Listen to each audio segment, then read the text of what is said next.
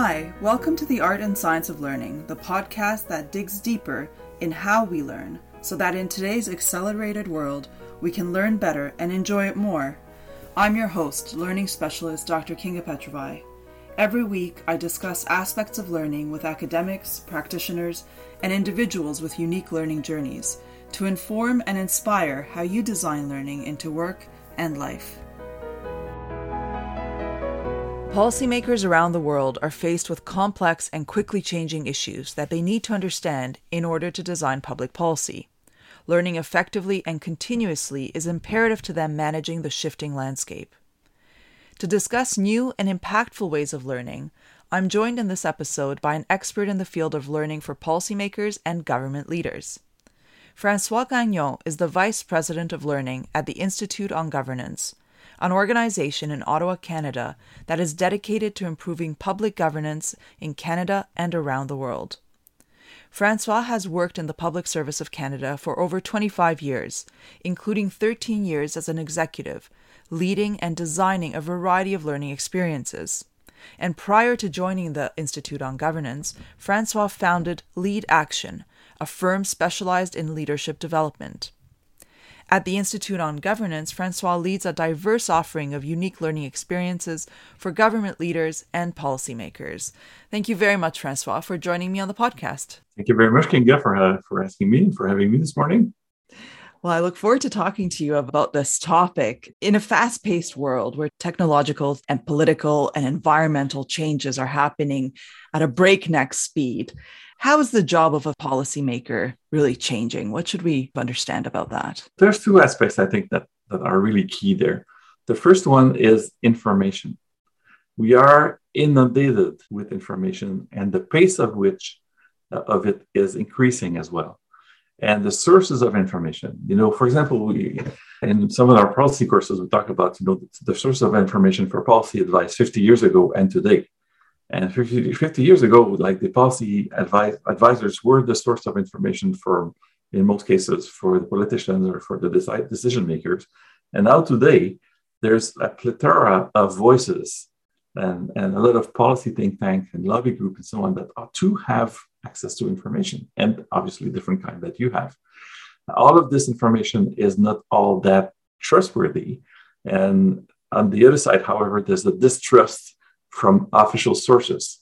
So in our society today, trust is really big issue, and trust in government and institution, in particular, the IOG studies that a lot uh, is a big issue, and and we tend to distrust or question uh, any information that comes from from sources. And just to give you an idea, so in, in, when I was thinking about pace of information, uh, in 50 years ago, to reach 50 million people using radio, it would take you 38 years and with television, 13 years. With the internet, four years, and with social media, three months.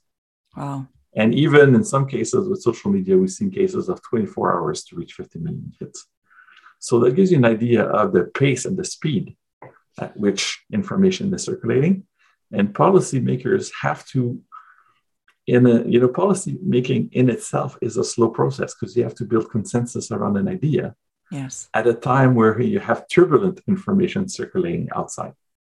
So it's it's it's that's the biggest challenge. And that also calls for their learning skills because to be able to absorb and make sense and and learn those those trends, then that they have to become very good learners. Mm, absolutely. It is it is very critical. And this is exactly what you and your colleagues at the Institute on Governance do. So Let's discuss a little bit about what is at stake if there isn't effective and appropriate learning for policymakers. What should they be really understanding about that? It's a competitive policy world out there, if you want. Okay. Everybody's got policy advices, even, even your grandma on her Facebook website. so, mm-hmm. therefore, uh, their policy advice have to be their policy trade have to be at the leading edge. They have to be able to understand all those sources and make sense. Uh, what, what I'm thinking, the, the analogy I often give is they have to understand the lyrics from the title of the song, if you want. Okay. You know, all this information forming the lyrics, but really, what are the themes? Mm-hmm. What are the directions? What are the biggest, the big pictures? For them as policymaker, learning is a key tool because they have to absorb all of this, understand the new trends, and make sense in a competitive world where their advice uh, is is key. And so if if they don't develop that learning muscles, because you know learning is a muscle that you practice, and if you don't exercise it regularly, then they're going to fall, fall behind. You know, their advice are going to be less relevant, less current, less credible, and that's going to be having an impact on the credibility of our institutions, which is of, of the utmost importance right now. And if we don't think that trust in government is important, just look at what's happening in the U.S. as an example. You know, I have to say though that nothing replaces experience. So obviously, experienced policymaker know a lot about what I was telling you, like the the, the weather of the day, yes. versus the global climate, if you want. Uh, however, uh, you have to also understand the world that you live in and understand what are the waves made of to be able to serve them it is an incredibly important space where learning is is really truly relevant because as things change on a daily basis we think about often learning as something you go away for. You take a course you come back but really it's of utmost importance that it's woven into the fabric of how policymakers work and how their environment is structured doesn't it? That learning is a continuous yeah. process. And, and, that's one of the things that I, that I feel sad about is that we don't consider that as mission critical. Mm-hmm. Uh, we often consider this as something that is discretionary on something that you could do if you, if you had time. But you know, if you consider, for example, that uh, one week worth of the New York Times is as much information as a person in the 18th century would come across in their lifetime, that gives you an idea how much we have to become good learners. And it's not only important to learn something, but also to learn how you learn to become a good learner. Very important point. Learning how to learn. Tell me a little bit about that. Well, you have to understand what you, as a person, you, how you learn best. You know, mm-hmm. do you learn best by doing things? Do you learn best by listening or by watching someone? What are do you learn best by being by yourself and reading, or do you learn best by being involved in something? And understanding that will make you a more effective learner you know the traditional learning approach that we think of is you know the teacher in front of a class and, le- and lecturing there's all kinds of ways of learning as adults and it's different you know? So understanding that and developing that will make you a more effective learner. So therefore when you face situations where you have to learn quick about a new approach a new technology absorb a lot of information then you know how to go about it more effectively rather than force yourself into a mold that doesn't work with you. Yes, absolutely. That is absolutely important and uh, something that I know we've discussed before and something that I feel very strongly about that that needs to be incorporated into how we learn and discussed much more. Um, and, and something that you touched on just a little bit earlier is that we cannot put off learning for a time that is convenient, which is very relevant for the times we are living through right now, especially for policymakers there's a lot of emergencies. There's a lot of a lot happening. And it's always during busy times that learning kind of falls to the wayside. Mm-hmm. yet it is a time when it's most important for it to be embraced and supported. It's interesting that you know and i'm speaking to myself as i'm speaking about that because i'm in the i'm myself i'm in a fast-paced job as well and i exactly. I'm i face those challenges the virtual world in particular, the, the world we've been living in the last two years makes it worse because if you're if you're receiving an email and you haven't responded in 15 minutes, people wonder where the hell you are. you know, in, in the office world, when you were in a meeting, people saw you in the boardroom mm-hmm. and they knew you were busy. Yes. Uh, and you had, you know, as for executives, for example, we had an assistant that would pick up the phone and say, sorry, he's not, he's not available right now. Mm-hmm. But now you're by yourself in your home office you're receiving all those calls and all those text messages and all those social media calling you for help or decisions or whatever it is. And then you're saying, okay, take some time for learning. Yeah, right. that's, that's very challenging. It's hard. How are you going to be able to concentrate enough to absorb any information and make sense of it?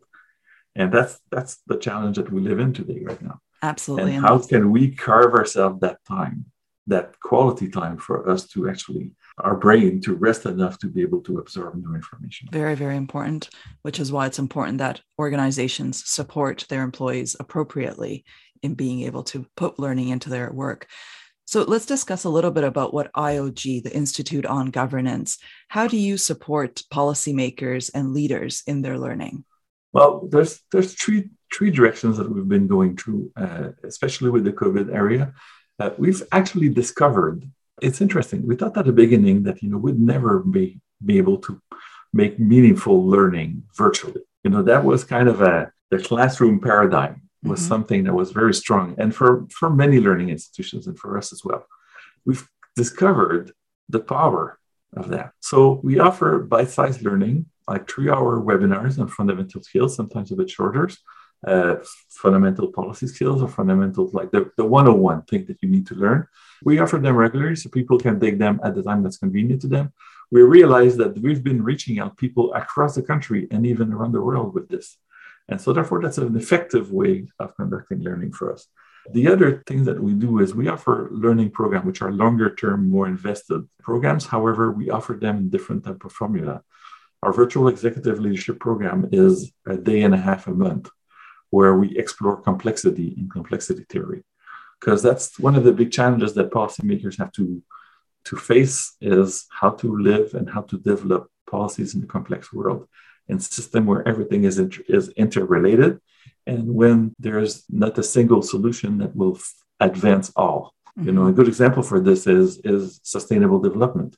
Like so many people think that sustainable development starts by poverty reduction, you know, if we reduce poverty, we'd have sustainable development. Some other people think that, you know, it's the environment, you know, we should have safe drinking water for everyone. Some other people believe that it's climate. Some other people believe that it's, it's uh, education. Well, it's all of that, really. I mean, all of these things should be pushed forward because it's a complex system and there's not a single solution that will solve everything else. So that's what we do with virtual ELP. We study this over several months. Uh, with digital ELP, for example, we look at digital in the public sector if uh, I don't think there's anybody who would argue that today governments and public sectors are pressured to deliver their services using effective technology. You know, whether it's it's access like the the front end of the service, mm-hmm. or whether it's the back end using uh, artificial intelligence, for example, for accelerating processing of files. So we have those programs that, uh, that make people reflect about. So I'm not talking about IT program here. I'm really talking about policy about IT. And that's a totally different on how to use the power of IT or of digital technology to serve citizens better. And that's a different different conversation. And the third thing that we do that's really cool, and that's a, that's an emerging thing uh, with COVID, is we have uh, actual learning on trust in government, because trust is a big issue, and it's one of our research topics at the IOG right now. It's the basic foundation of democratic institutions it's part of the societal contract that we have between citizens and public sector. And the less trust you have uh, with your citizens or your stakeholder, the harder it is to do big things or big transformation things. So therefore, we have a group of policy leaders in Ottawa who are studying this together. We're working with Advanced Symbolics, who's an artificial intelligence research company, who's our business partner on this. So we're teaching them how to measure trust, uh, what are the different dimensions of trust, and they teach each other as well. So we have like they're very involved process. And they're trying to, to measure also the reason behind trust. For example, if you say lack of trust, it could be because you believe the government is doing too much or too little, but still the end result is lack of trust.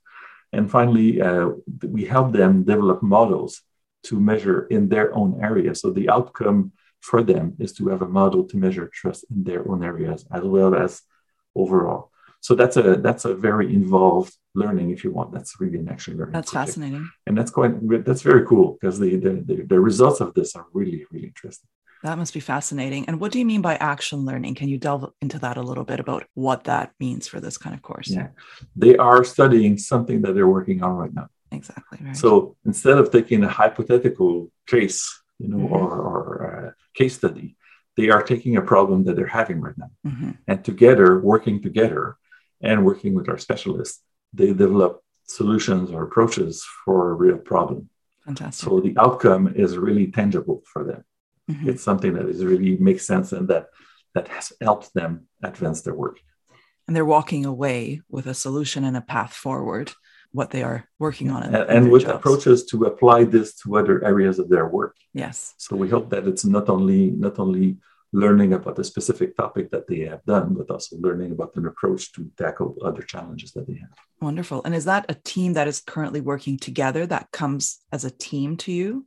or is it different teams who different people who are working on the same problem but may not be working together there are different people from various departments that each have the, the team is trust if you want yes they all have issues or challenges with trust in their own area mm-hmm. for example in the environmental field there's there's specific issues related to trust right. versus in the health field you know you, and we've seen this in space with vaccination for example mm-hmm.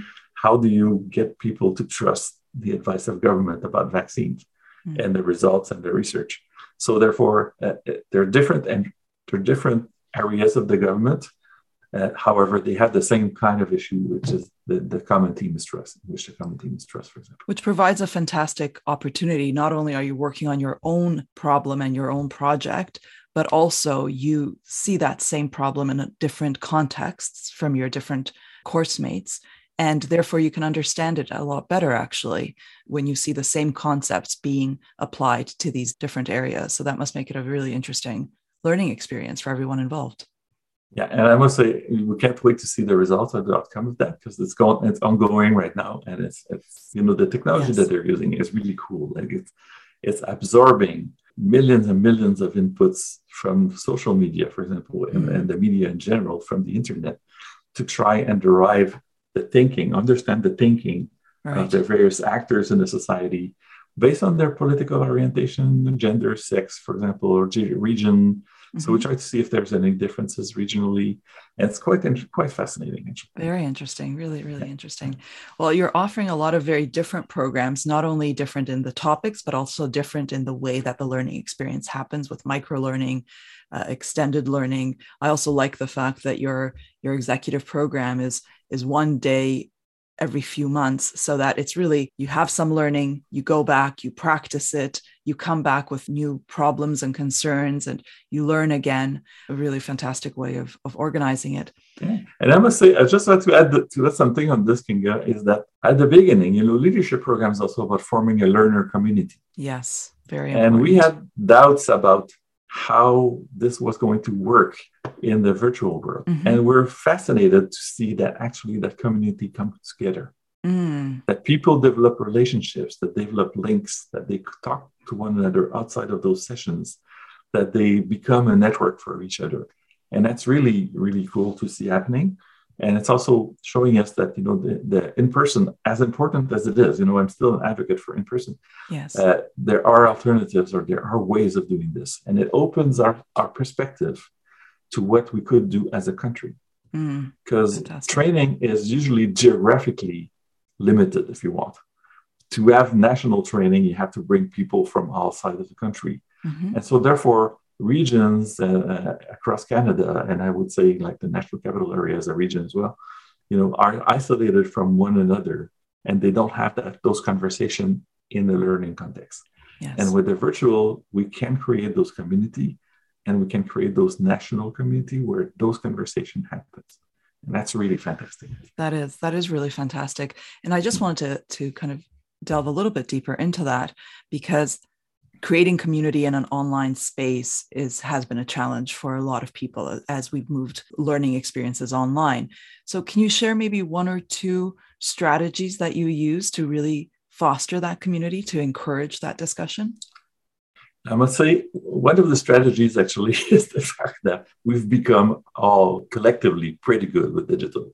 Mm. You know, it's been our world. So yeah. we, became, we became used to it. I remember having my first team meetings on Zoom, and I'm saying, "Oh my God, this is kind of weird." and now we kind of it's kind of like Absolutely. deja vu, or it's like a habit. Yes. So we've worked at muscles individually, you know, of establishing relationship, of decoding the nonverbals, mm-hmm. but we also very consciously in our learning programs create those breakout rooms or those opportunity to discuss in smaller groups you know because when you're 20 people on the screen it's same as when you're 20 people in the classroom. The same people talk usually. Yes. most people are quiet. Yes. but, but when you create those smaller groups and you create those conversations uh, around topics that are a little bit more personal then there's a little relationship that develops and people get to know each other better. And that's what's what we do. And we're very conscious to be doing this regularly in every session to make sure that there's those opportunity for those for the people to know each other better and to gel. Wonderful. Yes, it is all about learning from each other and having those uh, having those networks that you can come back to and, and continue learning from. So there's a lot of different topics that you offer at IOG, but when someone who's a policymaker is listening to this, from your experience, what would you suggest as key learnings that policymakers they would really benefit from? What should they be thinking about? Some key areas there's, of learning. There's there's two areas, and I've been thinking about that, talking about that since the beginning. You know, the first one would be complex systems. Mm-hmm. Very often we've seen, you know, people coming with a simple solution to a complex problem, and it doesn't work. You know, there's not going to be any simple solution to poverty reduction in Canada, yes. or any simple solution to education or to indigenous. There's a range of situations. There's a range of solutions, and there's interdependency between those solutions. Those approaches have to talk to one another if you want. So instead of being one policymaker in one area, you have to be a network of policymakers working together towards a goal. So understanding how complex systems work, how they're interrelated, and how what's the role, what's the individual role in that overall system, and how to influence each other to push forward together, I think is a key learning and skill to develop as well. And the, a, a more technical area would be digital. I think you know if public servant sector is to be to stay relevant, and you know I've been telling, talking to you about trusts. If people are to trust, one of the key indicators of trust in the OECD is that their their government is relevant to them. Mm-hmm. So if the government is is relevant, it must respond to citizens' expectations. And there's no question now that citizens' expectations today are digital. Like you deal with your banks and you can't order in Amazon, and I mean the COVID has, has accelerated that, if you want. So we are expecting governments to adopting uh, digital approaches. But governments are slow to approach this, to adopt these things, because we're we're a little bit um, we're not sure about it. We believe it's a fad sometime, or we we often fall behind because we don't consider that as serious. And we've seen this with social media. I mean, we've missed the curve as as as rule makers, and now we're just playing catch up. A good example of this is Uber you know, everywhere Uber was, it was disruptive. And we just waited for it to come to Canada to say, oh shit, should do something about that. So there's lots of other technologies that are coming. And I'm not again talking about making policymakers IT experts. I'm talking about what are the policy aspects of IT or, and of digital. Think about ethical considerations, for example. Mm-hmm. You know, if you have an algorithm deciding who's going to be uh, accepted in Canada, for example, as, as a refugee, or who's going to be liberated, you know, under uh, parole. Uh, who's responsible for that?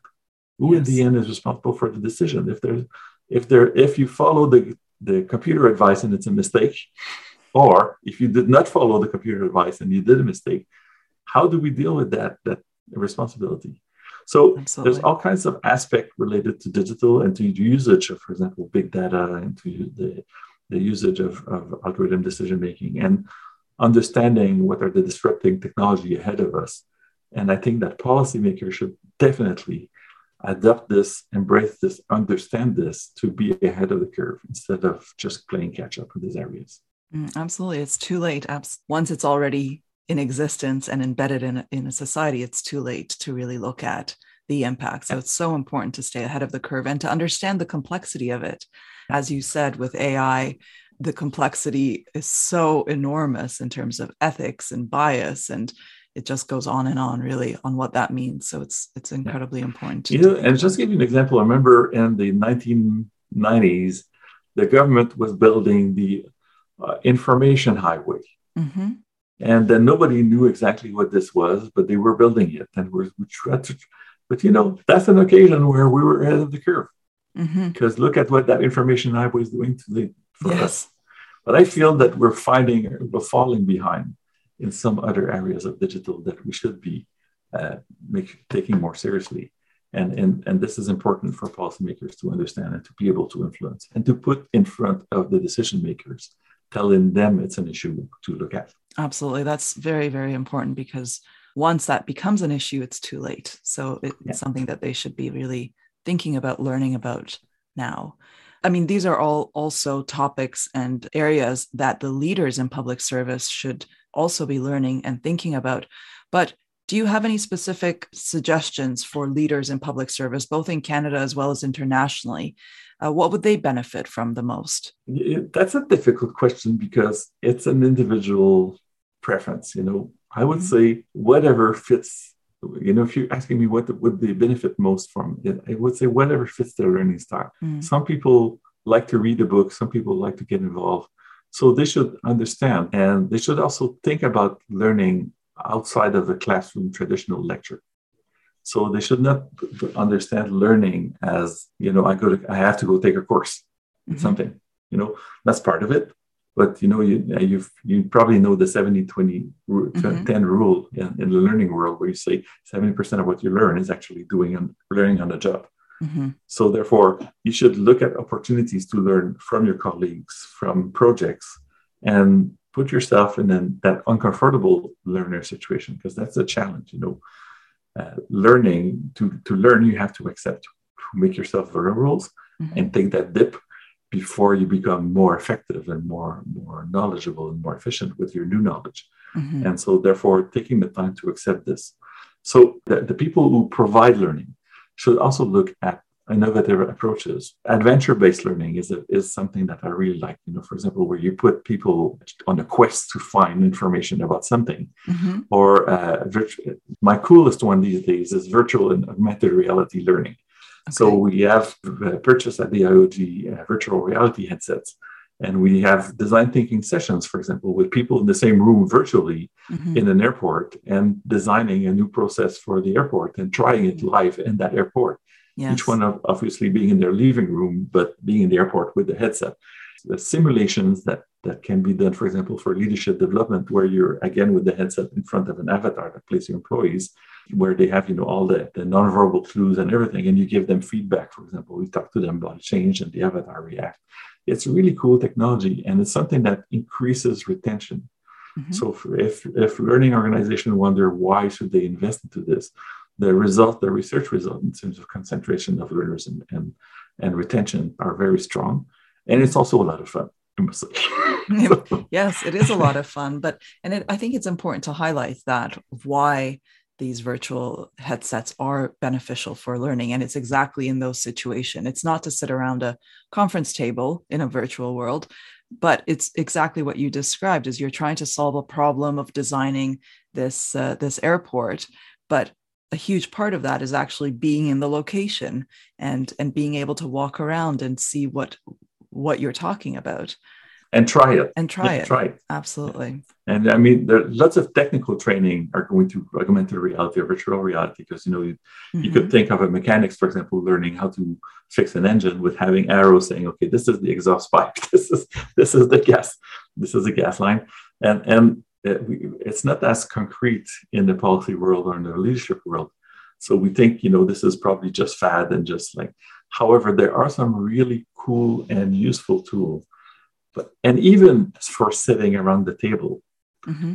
the when you do do when you do sit around the table virtually, like in a Zoom room, you're distracted again by that email that comes in and those mm-hmm. messages mm-hmm. and so on when you have your virtual reality headset, concentration is magnified because you don't see those things coming, you don't listen to them. Yes, that's an important. So there is an there is a benefit to that as well, where the learning is more concentrated and the retention is better because of that.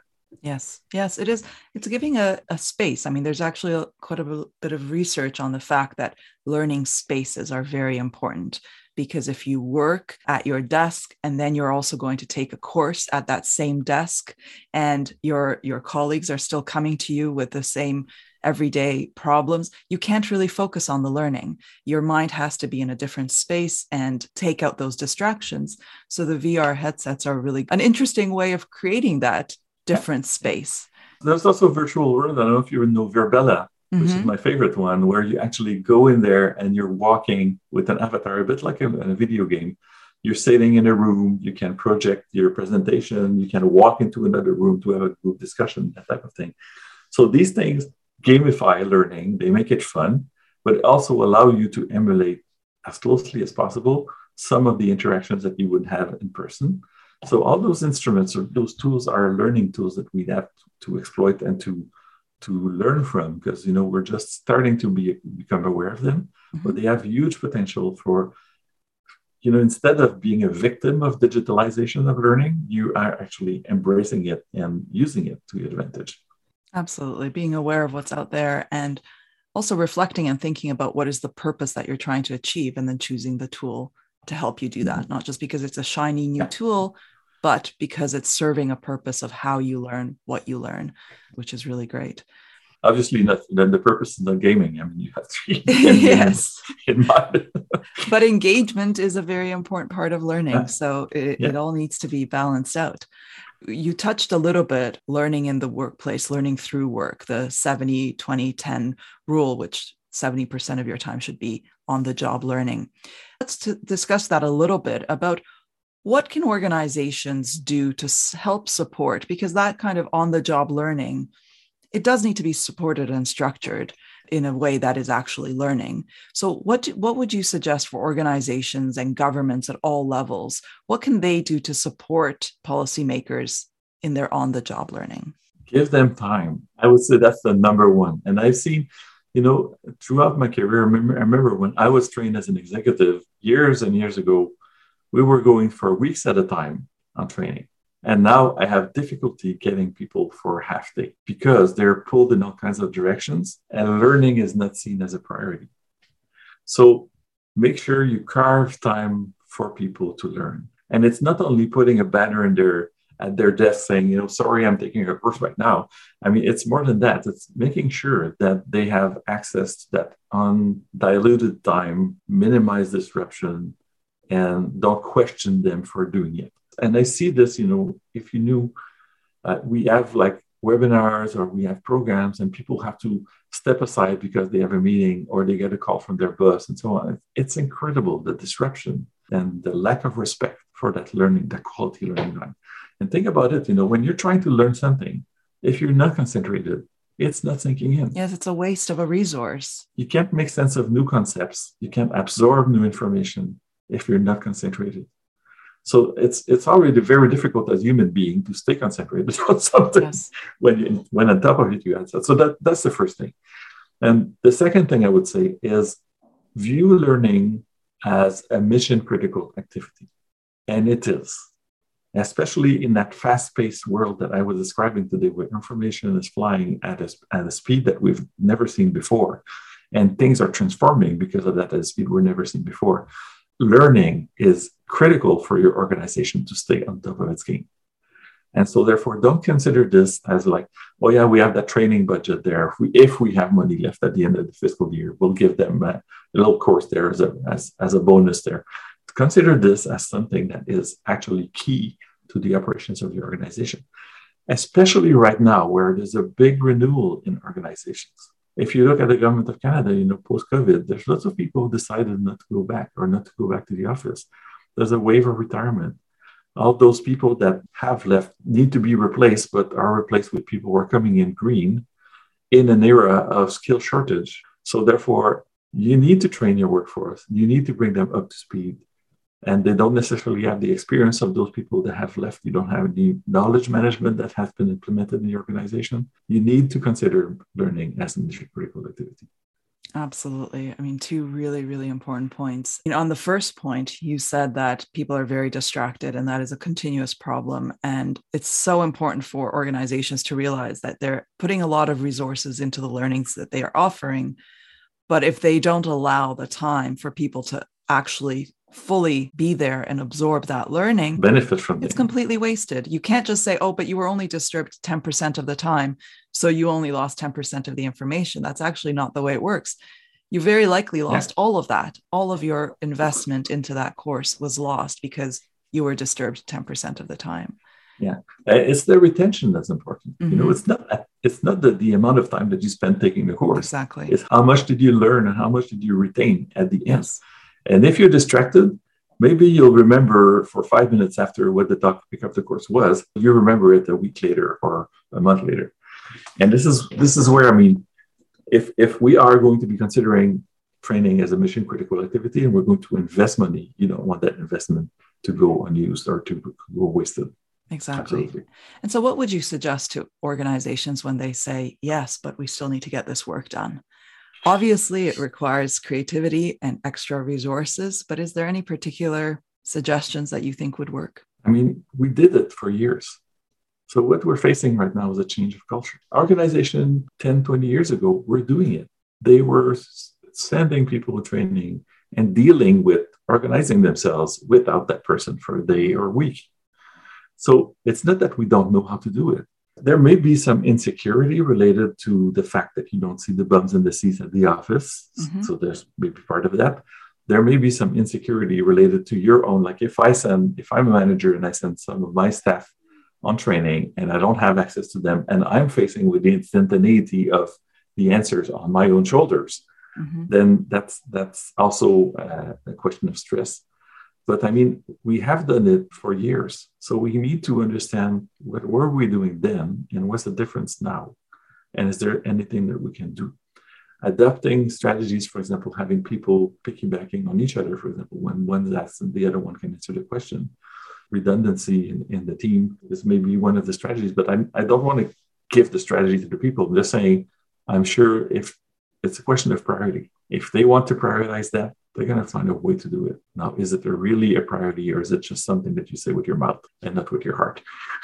Yes, very, very true. Absolutely. And it's important to remember that feedback that you provided that it really does become a huge waste of time and resources unless attention is there for people to be able to retain the information, understand the information, and then also be able to think about in that course how they will apply it so that it has an impact.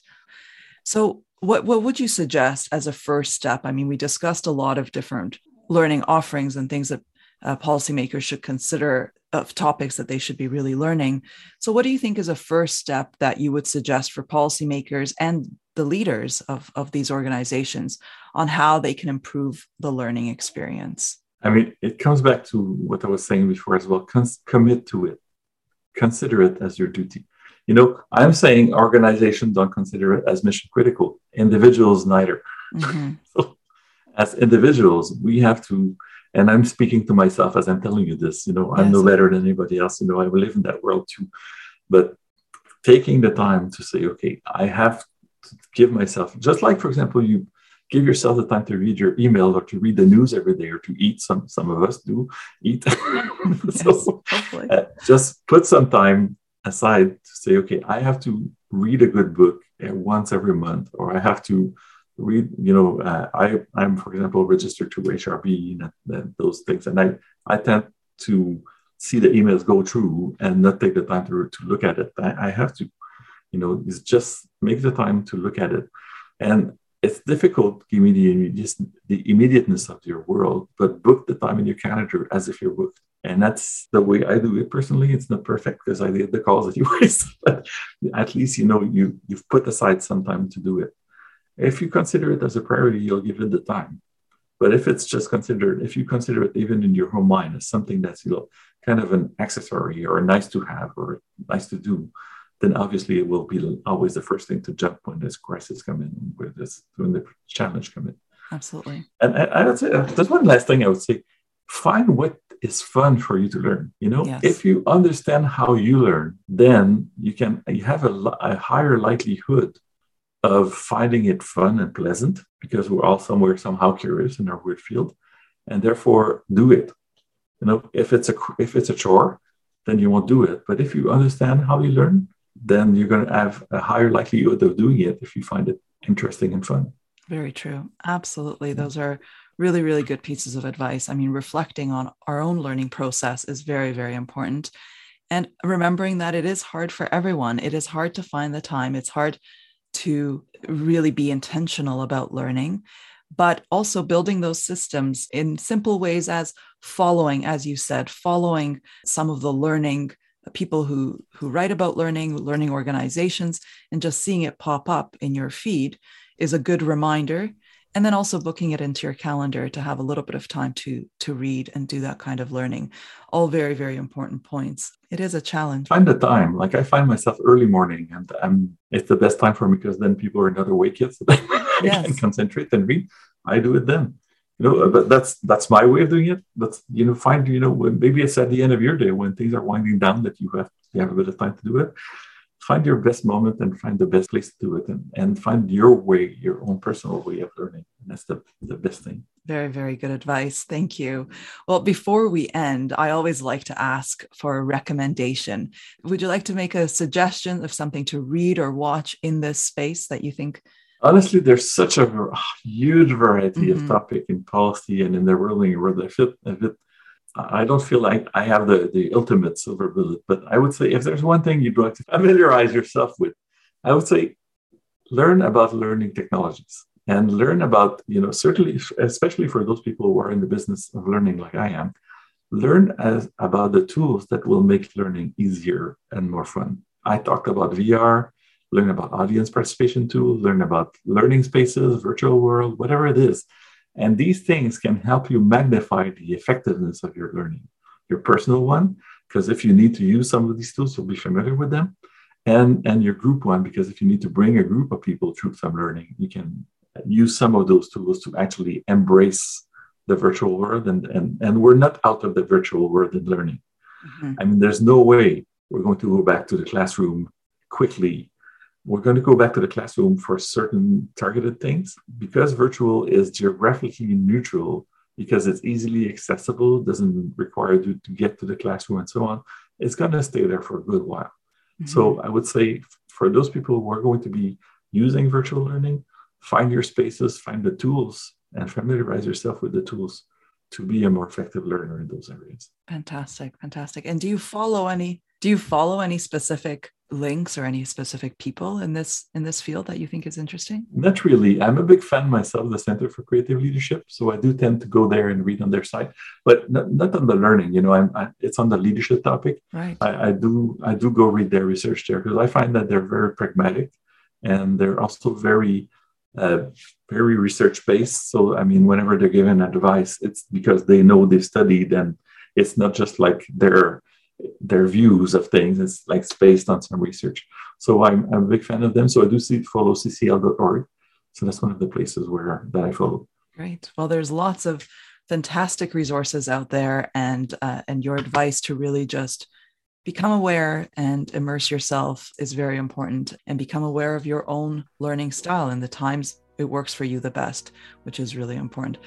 Well, Francois, you shared so many important points uh, for policymakers, their leaders, but really very applicable to to anyone out there in this fast-paced world. It's it's very important to continue learning and to make that a part of their everyday job. So, thank you very much, Francois, for being on the podcast. Thank you. And good conversation. Thank you very much. I hope it's going to be useful to the people who are listening to us. Thank you.